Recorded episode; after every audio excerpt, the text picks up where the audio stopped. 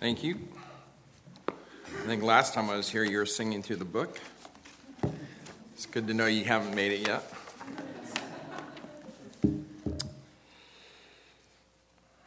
One of the things that the Lord has laid on my heart is, is Christian marriages, and especially Christian marriages today.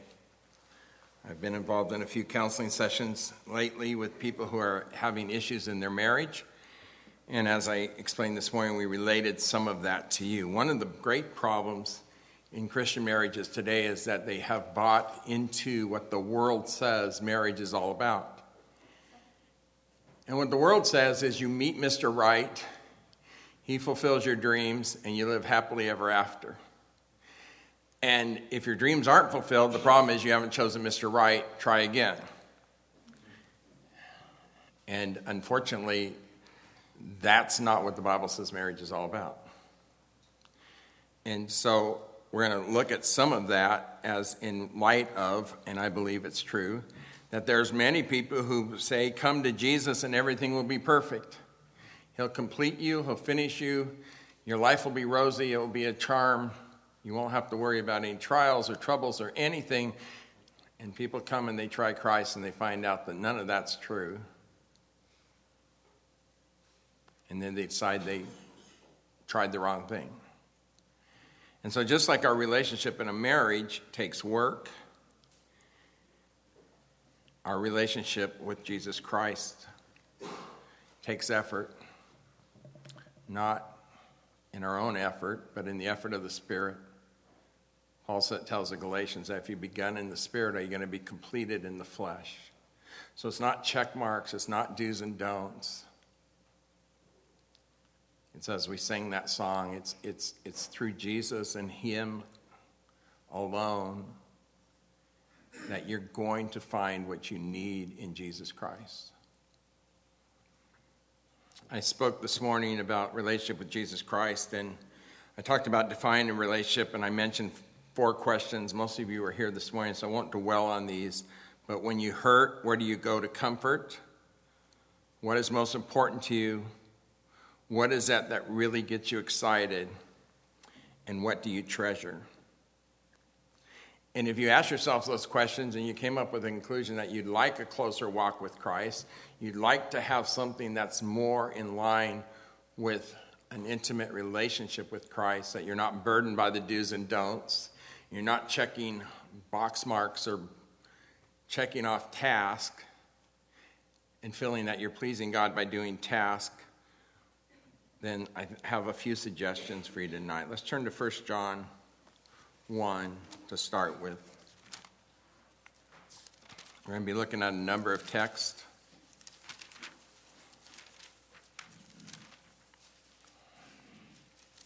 And one person come up to me after I was done speaking, and he said, You know, I like what you say, I just don't like the sword drill you force us to do every time you speak. I'm a firm believer that the Word of God is a thing that has the power and not the words that I speak, not the words of my wisdom, but it's the Word of God. And bear with me, please, because we do look at passages because I don't want you to think it's what I said, but it's what the Word of God says. I was speaking to a young man, he was asking me about some teaching. I said, You need to be a Berean, and he'd never heard of the Bereans. You have not heard of the Bereans, they were the ones who were more noble than the Thessalonians in Acts because they searched the scriptures to see if these things be so. And I would beg you to search the scriptures to see if what I say is so. Do not take my word for it. There's only one word that has power and authority, and that's the word of God. First John. We're going to look at verse 3 of 1 John 1. John says this That which we have seen and heard declare we unto you, that ye also may have fellowship with us. And truly, our fellowship was with the Father and with his Son, Jesus Christ. So these things write we unto you that your joy may be full. If you've not spent time studying 1 John, I would encourage you to do so because the 1 John is written that your joy may be full, and the secret to true joy is fellowship, relationship, what you share in common with Jesus Christ. What you share in common with Jesus Christ. Let's pray. Father, we thank you for this opportunity again we have to speak well of your Son. Father, may we speak well of his excellencies. May we glorify him in all that we say and do. May we present Christ as the one who lifts burdens.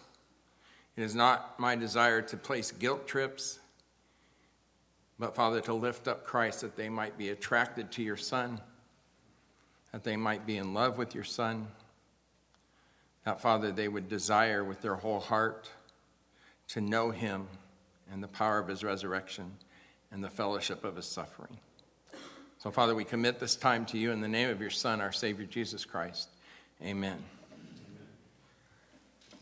I think if we could grasp that, we talked a little bit this morning that true joy is in the fellowship we have with the Son, is in our relationship with the Son. It can be nowhere else.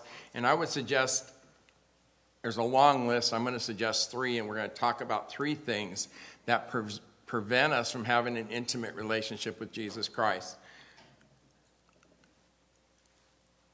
These are not designer things, these are things most of us struggle with. Yours might be different. But there's three that I've chosen, and we want to just talk about them just a little bit. The first one's selfishness. The second one is secrets. And the third one's priorities. And I would suggest that those are same issues that most marriages are struggling with on a regular basis. We're going to start with the first one, which is selfishness. One of the problems with marriage that I run across a lot, and I believe it's true, is that you take two individuals who are selfish by nature, you put them together in a very close proximity, and they get to find out just how selfish the other person is. And some respond by being less selfish. And some start figuring out how much of their selfishness they can retain and how much they're going to have to give up to get along with their mate. And that's really not the idea that's in, in view. In our relationship with Christ, on the other hand, there's only one who's selfish, and it's not him. He's fully loving, he always does what's best for us. He's proven that by giving himself. In fact, that's why husbands are told to love their wives like Christ loved the church, because that is the standard. If you read 1 Corinthians 13, what do you find? You find the very definition of love, and it's the very things you can apply to Jesus Christ in everything that's said. Because it's a total lack of selfishness is God's love. God always does what's best for us even when it cost him. And that's why that's a standard for husbands. Now, most husbands, and I have to include myself in this, we try to figure out how much we can do that doesn't cost too much and how little sacrifice we can get away and still have a happy wife. It's honest. Well, unfortunately, we transfer that into our marriage relation, in, in our relationship with Jesus Christ, and we wonder what is, what, what's, I hate to say this, what's the least I can do and be happy Christian? Turn over to Luke 9, if you would. Christ repeats these type of words on a regular basis.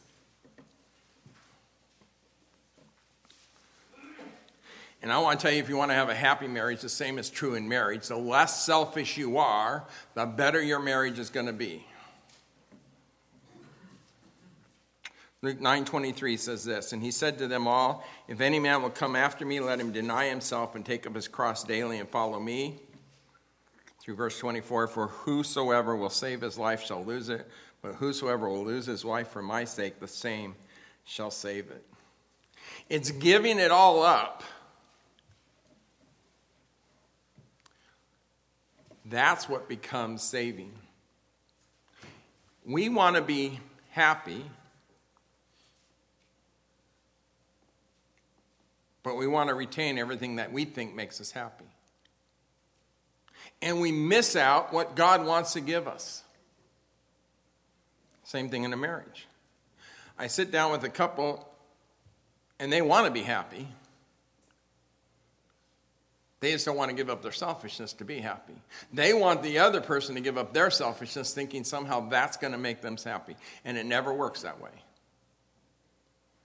It never works that If you give up enough of yourself, it's just sometimes you do become happy. But if the other person retains their, they're never going to be happy. Because they're not in this marriage out of love, they're in this marriage out of self love. They're not interested in giving and completing the marriage, they're interested in themselves. We read this earlier that Paul understood this. Paul understood this. And what was Paul willing to give up? And we read it in, in Philippians 3 8 through 14. He says, I counted all loss. What was he willing to give up? His success, his self worth, his value, because he placed it all in the do's and don'ts. He's willing to give it all up as a person. He's willing to suffer. He was even willing to die. Because he realized that finding joy meant giving it to Christ, who's better able to manage it. We have finite minds, and sometimes we think that somehow we're better to be in control. And we have a loving God who asks us to surrender to Him and let Him be in control because He's always going to do what's best for Him. When you sit down with, with young couples and, and you ask things, you say to the husband, what's, what's your wife's top three priorities? What's the most important things to her? Well, usually almost every woman will list security as one of the three things. Most men will list respect as one of the three things. A woman wants to be secure in the relationship and secure knowing that she's going to have a roof over her head. Well, we aren't much different than that. We want to be secure, but we're afraid to give to Christ. We're afraid to trust Him with our security. There's some wives that are afraid to trust their husbands with their security because the husbands, to be honest, haven't always proved to be so good at doing that. And we want to manage our affair, we want to manage our jobs. We want to manage what we're doing because we don't trust Him to provide for us. We don't trust Him to be in control. And we like to just sort of, you know, hang on to pieces. And you go through the scriptures, and there's example after example after example. And what the Bible calls it is the flesh. And we see the flesh in Abraham. He didn't really fully trust God to give him a child, so he waited, well, you know, as long as he could, and then he got busy doing his own thing. And you see it again and again and again through scriptures. That we are patient for so long, but then we sort of have to figure it out. You're going through Isaiah. How many times you see Isaiah? And the Lord says, I'm your God. I protected you. Why are you trying to form an alliance with Egypt? Because they have chariots and armies to fight the Assyrians. When I'll do it for you, I don't need armies, I don't need chariots. And yet we see the other army coming closer, and we look at circumstances, and our faith gets shaky, and we want to do our own thing. There's been cutbacks at work and the boss comes in and asks you if you have a report. Well, you're afraid to say no because then you might be the next cutback. And so, yeah, yeah, I got it here somewhere. I just got to find it. I, I, have it in your office in just a, in just a little while. When you know you haven't even started yet. And the truth of the matter is, is you are not trusting in Christ for your job. You don't think He can care for you, take care of you, and keep you secure.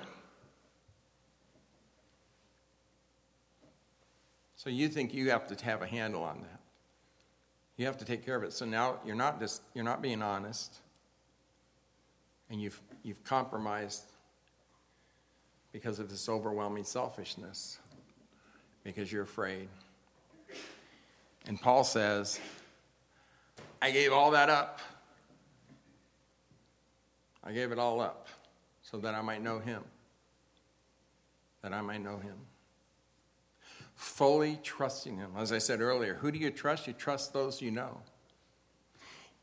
if you're insecure and you're not trusting, fully trusting, chances are, chances are that you're insecure because you don't know Him.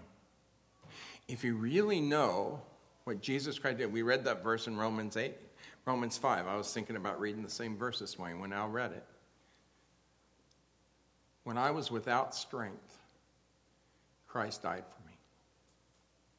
When there was nothing that I could do for myself, He stepped in and took care of me. He's proven that my security and my welfare is number one on his list, and he was willing to do so by shedding his own blood. And yet, I'm worried about my job, and so I'm going to lie because I don't think he can keep my job. Keep my soul, that's okay. My job, well, that's a different issue. I better take care of that. That's probably not important to him. But if we really knew who he is, and I read the Old Testament, and I see what a gracious God we have. And I see how many times God goes out of his way to assure his people. I mentioned Gideon this morning. Gideon's a marvel to me. He put God through every test to the point that I'm going, Aren't you tempting God? You know, the fleece is wet, now the ground's wet. I mean, at what point do you stop all these tests, God? You know, God, why do you say to Gideon, You're trying me? I've proved myself to you. What's the deal? And then Gideon, and then God comes to Gideon, and he goes, just before the battle, he goes, Gideon, I don't know if he knew, still knew Gideon had some doubts. He goes, Go down and listen to what's being said in the enemy camp and take your servant with you.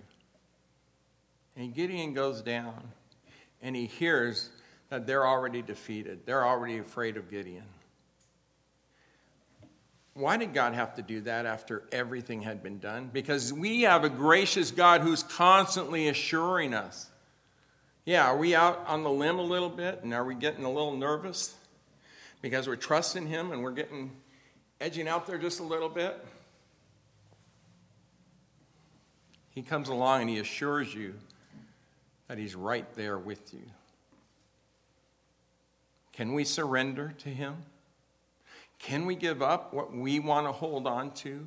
Give it to Him, and will He take care of it? Because part of why we're selfish is because we really don't trust the other person to, to, to be there for us, to meet our needs. The next one, secrets. Let's look, let's look at secrets. Often in marriages, one of the problems is secrets. You know, who do you run to when you have good news? Are you willing to be open and honest with the other person? If you're struggling in an area, are you willing to share this? And when that lack of trust, which we just talked about, starts breaking down, then you start keeping secrets. And when you start keeping secret, there's a breakdown of communication. And when you start keeping secrets, there's a coldness that will set in. And mainly the reason why you keep secrets is because you don't trust the other person with the information. You don't trust your mate with knowing your failures. People get fired from jobs and they don't tell their wife for two or three weeks. Why is that? Because they don't trust her. Sometimes we get this high opinion of ourselves as men that we want to protect them, so we don't tell them what's really happening, thinking somehow we'll protect them. And is there no wonder that we don't have intimacy in our marriage? We read from Psalms 139 earlier today. I'm going to read a little bit. O Lord, thou hast searched me and known me. You're not keeping any secrets from Jesus Christ. We sometimes think that he doesn't know about our failures. We sometimes think that he, he's really not interested in our, especially if we consider them small failures but He is, and He knows everything. He knows all our secrets. There's nothing we can hide from Him, there's nothing that He doesn't know. He knows if we're struggling at work, He knows if we're being stressed by a bad boss. He knows everything. Do we take it to Him in prayer then Is that where we turn? Or do we think somehow he's not interested in those things in our lives? And that's where communication starts breaking down, and that's where intimacy starts breaking down. In a marriage, one of the things that's, that I believe, I believe that the mate is the one that God has given to us to make us more like his son. When you're selfish, or if you're not like me, then you're not selfish, and I can accept that. It's your mate that's going to tell you those areas that need to be filed off. It's your mate who's going to tell you, you know, that's pretty selfish the way you did that. I was counseling one young couple, and the woman said, Well, he minds less doing the dishes and cleaning the bathroom, so since he minds less, I think he should do it. Well, that's a little selfish. And I'm glad to point that out. But who points out to us when we're selfish as Christians? Turn over, if you would, to 1 Corinthians 4 and 5.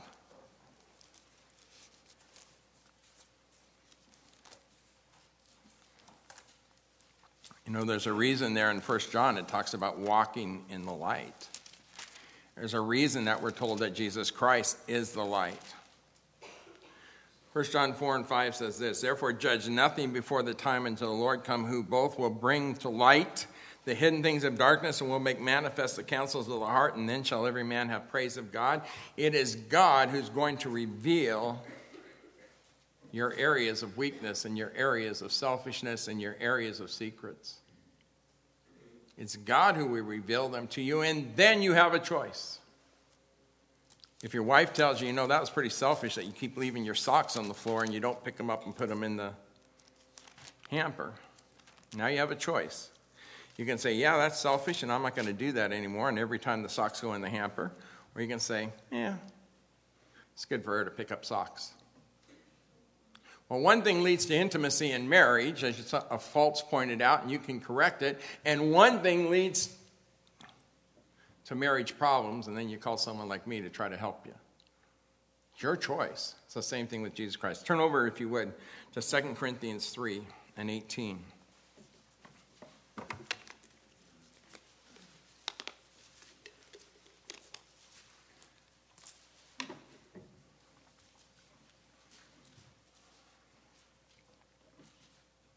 When I counsel a young person, sometimes I can identify the problem, but that's all I can do.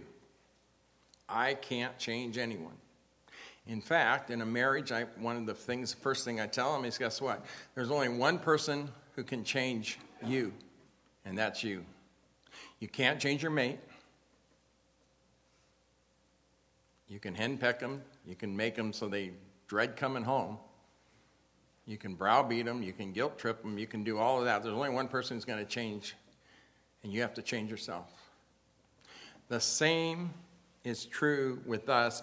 Jesus shines a light on us, and then it's up to us what we do with it. Look at look at first 2 Corinthians 3 and 18. But we all, with open face, beholding as in glass the glory of the Lord, are changed into the same image from glory to glory, even as by the Spirit of the Lord. Come unto me, all ye that are heavy laden, Learn of me. That's the secret. Now, we're going to learn of Christ, and Christ is the light of the world. He's going to shine the light on us.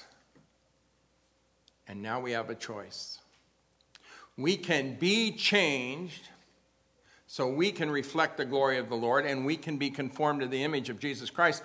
Or, at that point, we can turn our back and turn away. Turn over to James. James talks about this. I, I really love the way James puts it, as a matter of fact. It's the same idea. What do you do when the lights shine in a manner on you that you see there's an area of your life that you need to change? What do you do with that information? You, you know, you're just coming to church to fulfill a duty. You're just coming to church so mom and dad can see you're here. You're just coming to church so other people think you're living a good life. And the Lord shines a light on there and said, There's a hard issue here. There's no joy in it. You're not doing it because you love me, you're doing it because it's a duty. Now, what do you do with that? How do you respond? Because if you're reading the Word because that's really where the light comes from, and you're being convicted about something in your life, you can go to your friends and go, Do you do this? That's always good. Compare notes with others, and if they sin as much as you do, then it's okay.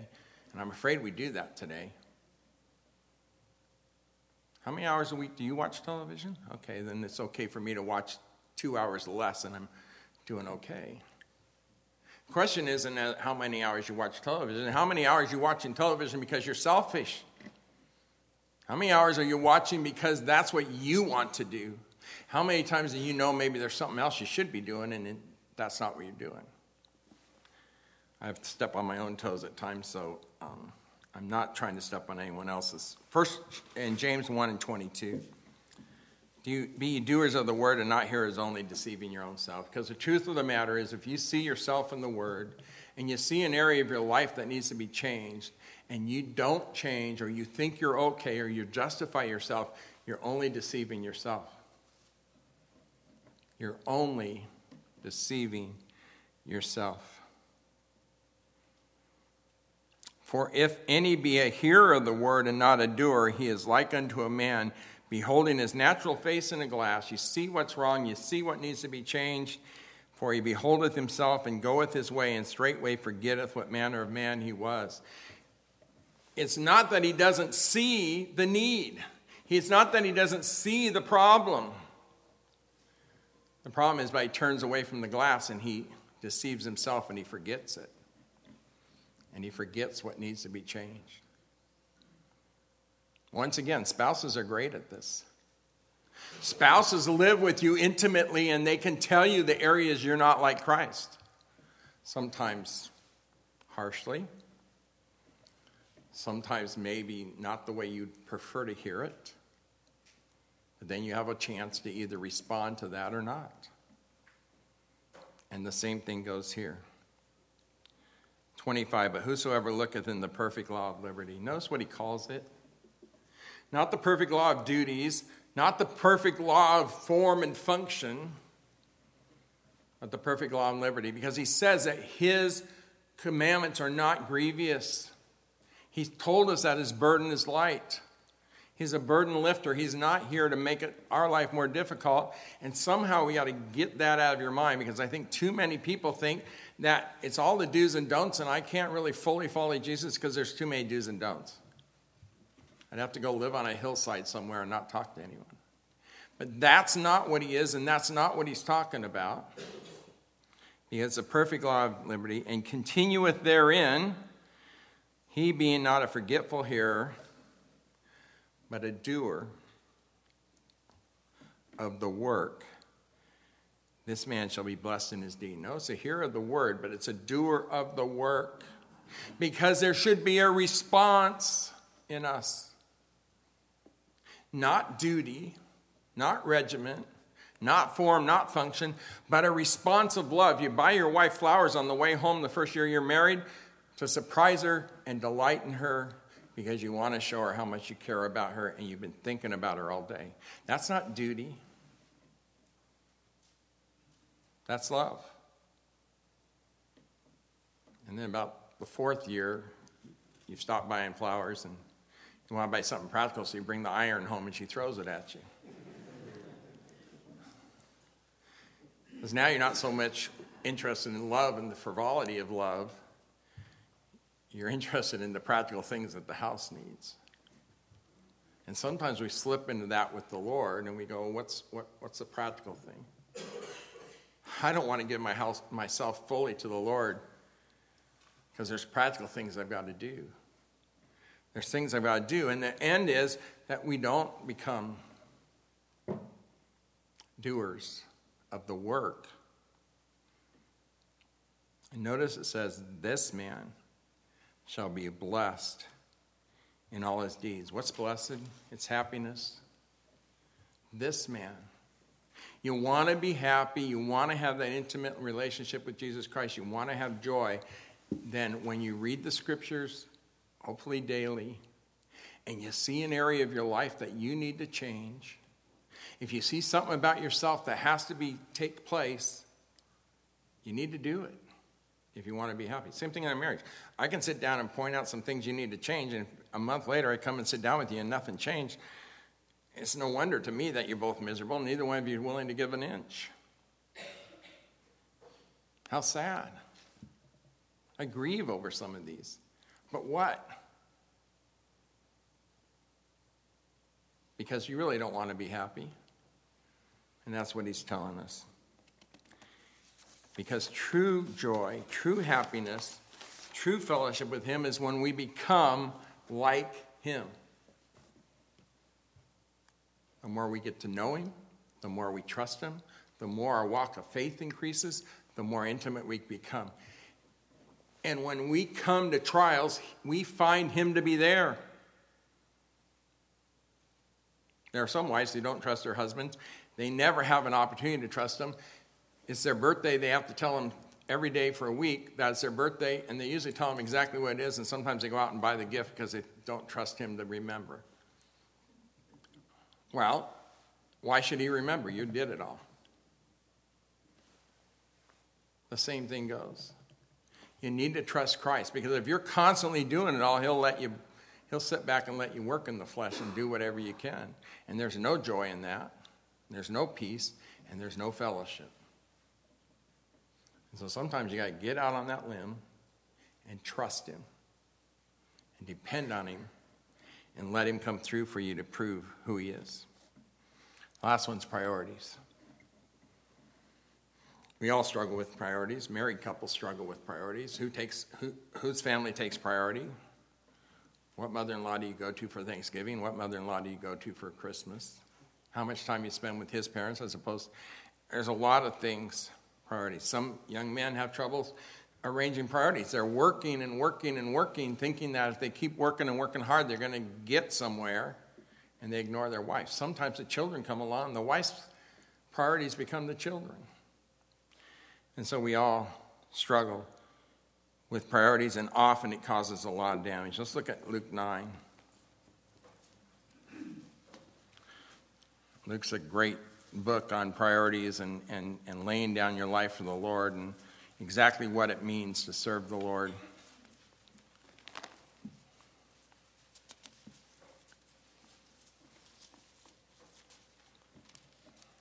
Luke 9:59 says this.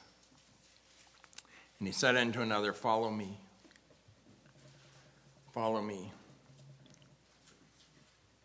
But he said, Lord, suffer me first to go bury my father. I want to follow you, but I have something more important to do. Jesus said unto him, Let the dead bury their dead, but go thou and preach the kingdom of God. Another also said, Lord, I will follow thee, but let me first go bid them farewell, which are at the home where are at home at my house. And Jesus said unto him, No man having put his hand to the plow and looking back is fit for the kingdom of God. You know, we preach today, unfortunately, wealth and health, and come to Jesus and your life will be great. And what did Jesus preach? It's tough to follow me. Lay it all down and pick up your cross and follow me. You've got to put things behind and put them in the right priority. I was talking to someone not so long ago, and they were going on vacation, and I said, You're going on vacation?" I said, "What kind of vacation are you going on?" He says, "Oh, it's one of those stay-at-home vacation." Oh, so we'll see you Sunday. Uh, no, you didn't get it. I said it was a stay-at-home vacation. I said, "Oh, you're taking vacation from church?" Yeah, I'm taking vacation from all my duties because church had become a duty to him. It was just another priority that he checked off every week, like going, getting up and going to work. It wasn't something he did because he loved the saints, he loved the people. Well, the truth of the matter is, Jesus wants to be the one and only. We would be aghast if someone had someone other than their wife or their husband as their one and only. That's what ruins a marriage faster than anything. And most people know that you have to have your wife or husband as a one and only. But Isaiah's full of it, is that Israel was always looking around for somebody else. They always wanted to frame, form some type of relationship. In fact, one of the major problems in Isaiah is idolatry. He says, You would rather go to help to an, uh, an idol that's made with your hands over the God who folds the heavens up like a canopy? Over the God who can tell the beginning from the end? Over the God who doesn't take counsel of anything because he knows everything? That's who, something your own hands made? That's who you're going for help? I'm a jealous God. Is he number one?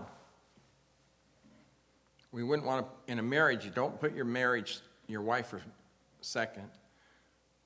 It's only as you put Lord Jesus Christ first and your wife on an equal plane. But if you put your golf game, if you put your job, if you put any of those things second, you really have a problem.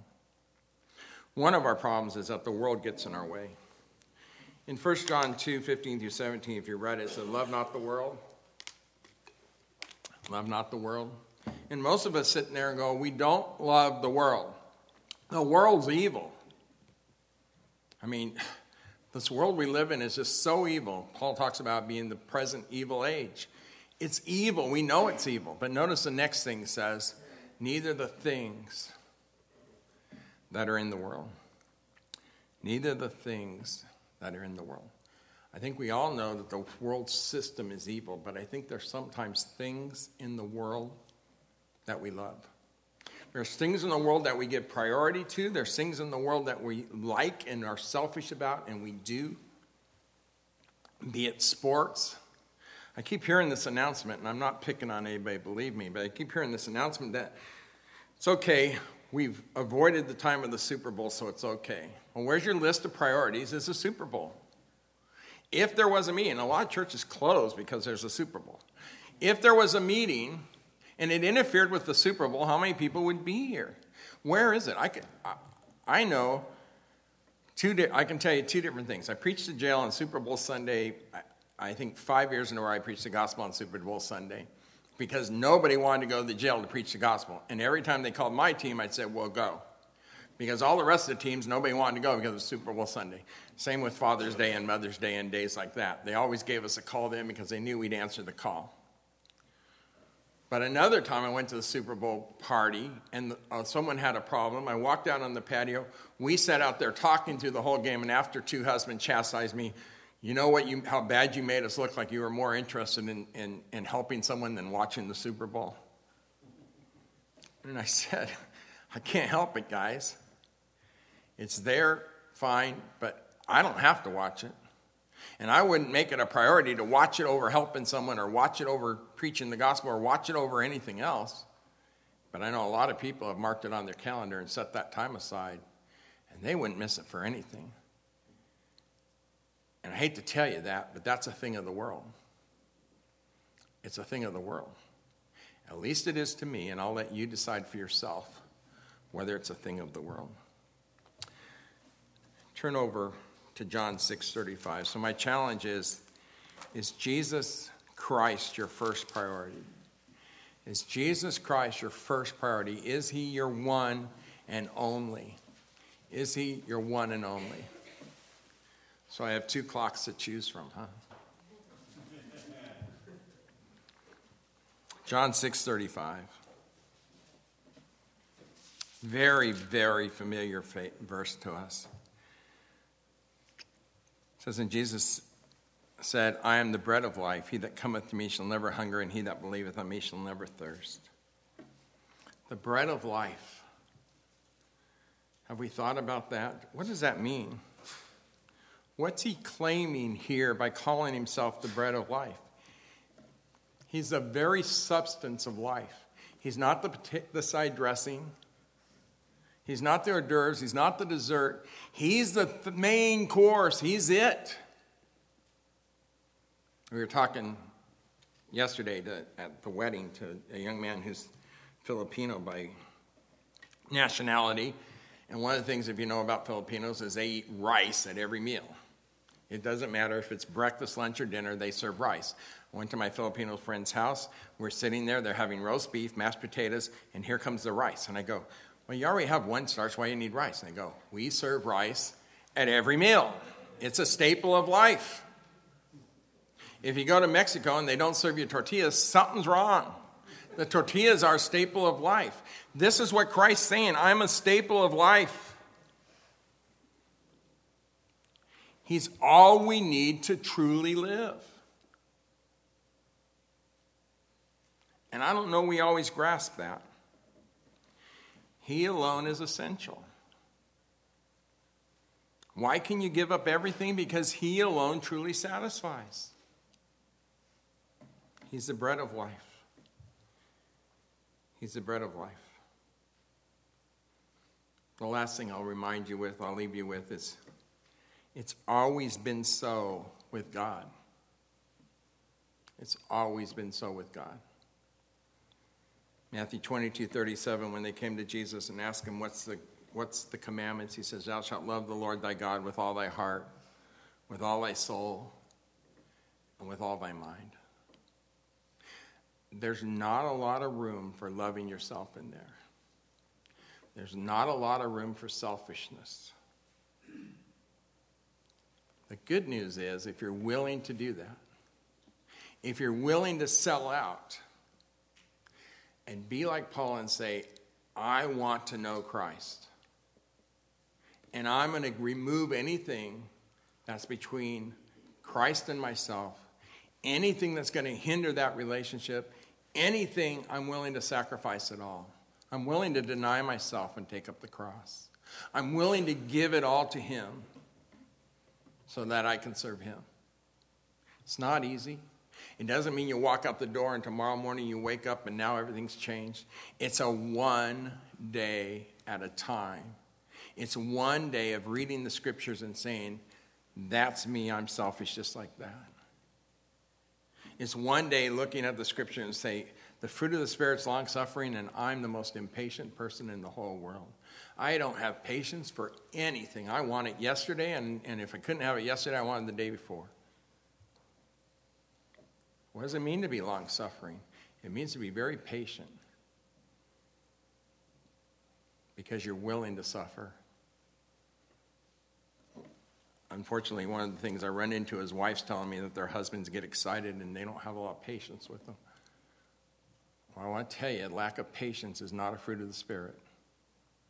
So when the Lord convicts you of something that you need to change, Then you start working on that. You say, Father, with the help of the Spirit, I want to be more patient. Teach me what patience is. Sometimes I'll bring a trial into your life that'll teach you patience. Sometimes put you flat on your back. Sometimes he'll take things that you're in control of and remove them so you feel helpless. Maybe control's your issue and you have to be in control, and maybe he'll take you'll lose your job. And now you feel helpless because you're not in control, and now you're dependent on the Lord's and the Lord alone. And hopefully, He uses His people to meet your needs. But now you're dependent on Him. It's hard to be in control when there's nothing to control, because then you're fully dependent on Him. So believe me, if you're going to pray for His help, and He brings a trial into your life, He brings a tribulation into your life, He brings a, something into your life, be ready to meet it be ready to learn what he has for you. Romans 8. Let's, let's just, Romans 5. Let's conclude with Romans 5. I got two minutes. That other clock isn't moving, so I'll stop watching it. I've said this before, I'll say it again. You know what? You know why preachers say in conclusion? People, preachers say in conclusion to give people hope.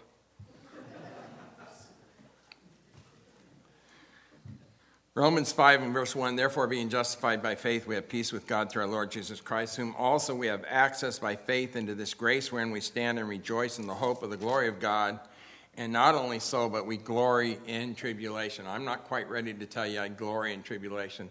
I see what Trevor's going through, and I could not glory in what he's going through. That's a trial that I don't, I would not hope on anyone.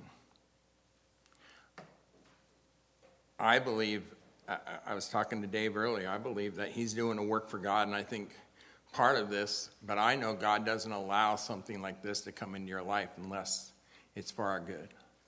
I'm firmly convinced of it.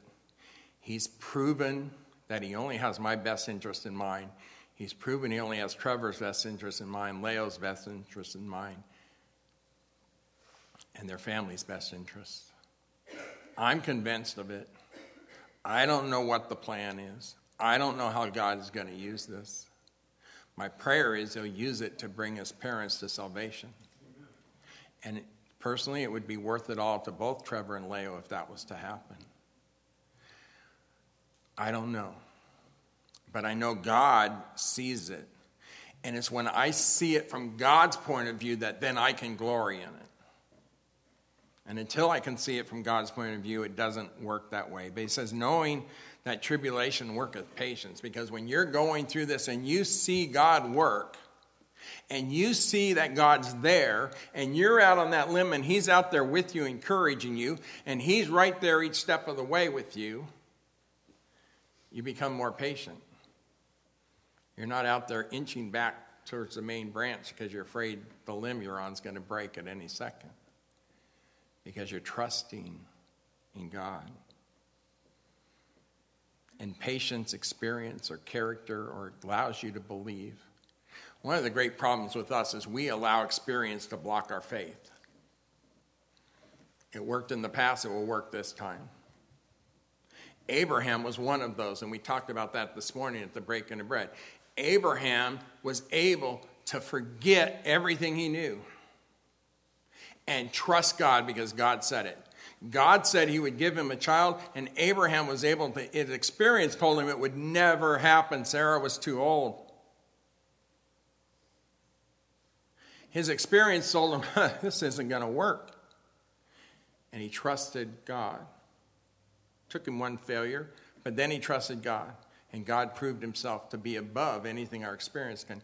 He takes Isaac then up the hill, and, and, and, and it's just, it's, it's, mind boggling to me his faith that he says, We will come again. Hebrews tells us he believed that he would raise Isaac from the sun because he believed that it was through Isaac that the seed would come. And his experience, he'd never seen someone raised from the dead. Noah had never seen it rain. Their experience told them this is not so. But we have a God who makes the unseen real. But it's hard for us.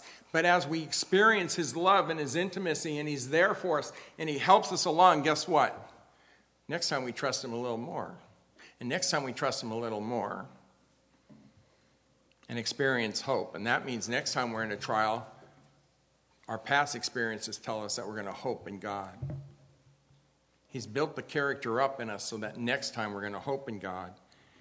And hope maketh not ashamed. Interesting verse, make it not vain, because Isaiah tells us that he who trusts in him will not be ashamed. Why? Because our hope and everything we have, our expectations, is the one that we know is faithful. That's an interesting word to go through Revelations and look at how many times Lord Jesus is called faithful and faithful and true. He is absolutely faithful. I fail all the time. He never fails maketh not ashamed, because the love of God is shed abroad in our hearts by the Holy Ghost, which is given unto us. Trust Him, He never fails.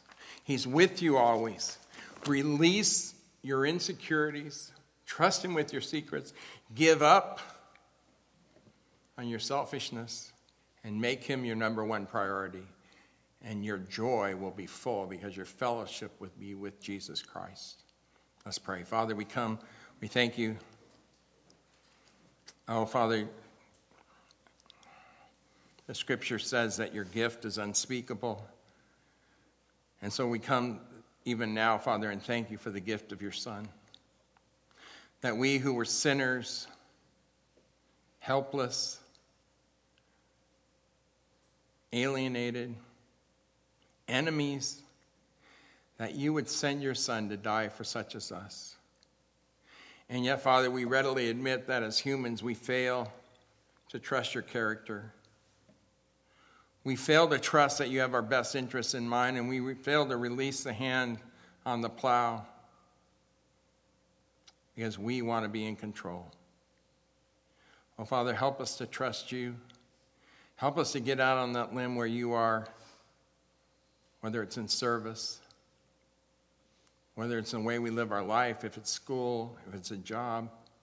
Help us to be those who walk by faith because our eyes are fixed on Jesus Christ. Help us, Father, to be like Paul and know and know your Son on an intimate level, not superficially, not just going along and not just getting along, but Father, to have a love affair with your Son and to demonstrate that by the way we live our lives so that others might see Jesus Christ in us. Oh, Father, that would be our prayer. May others see Christ in us, that we've been so transformed by both his power to save, his power to keep us from sin, and his power, Father, to bring us to eternity. Father, we give you thanks again for your Son, our Savior, Jesus Christ. Amen.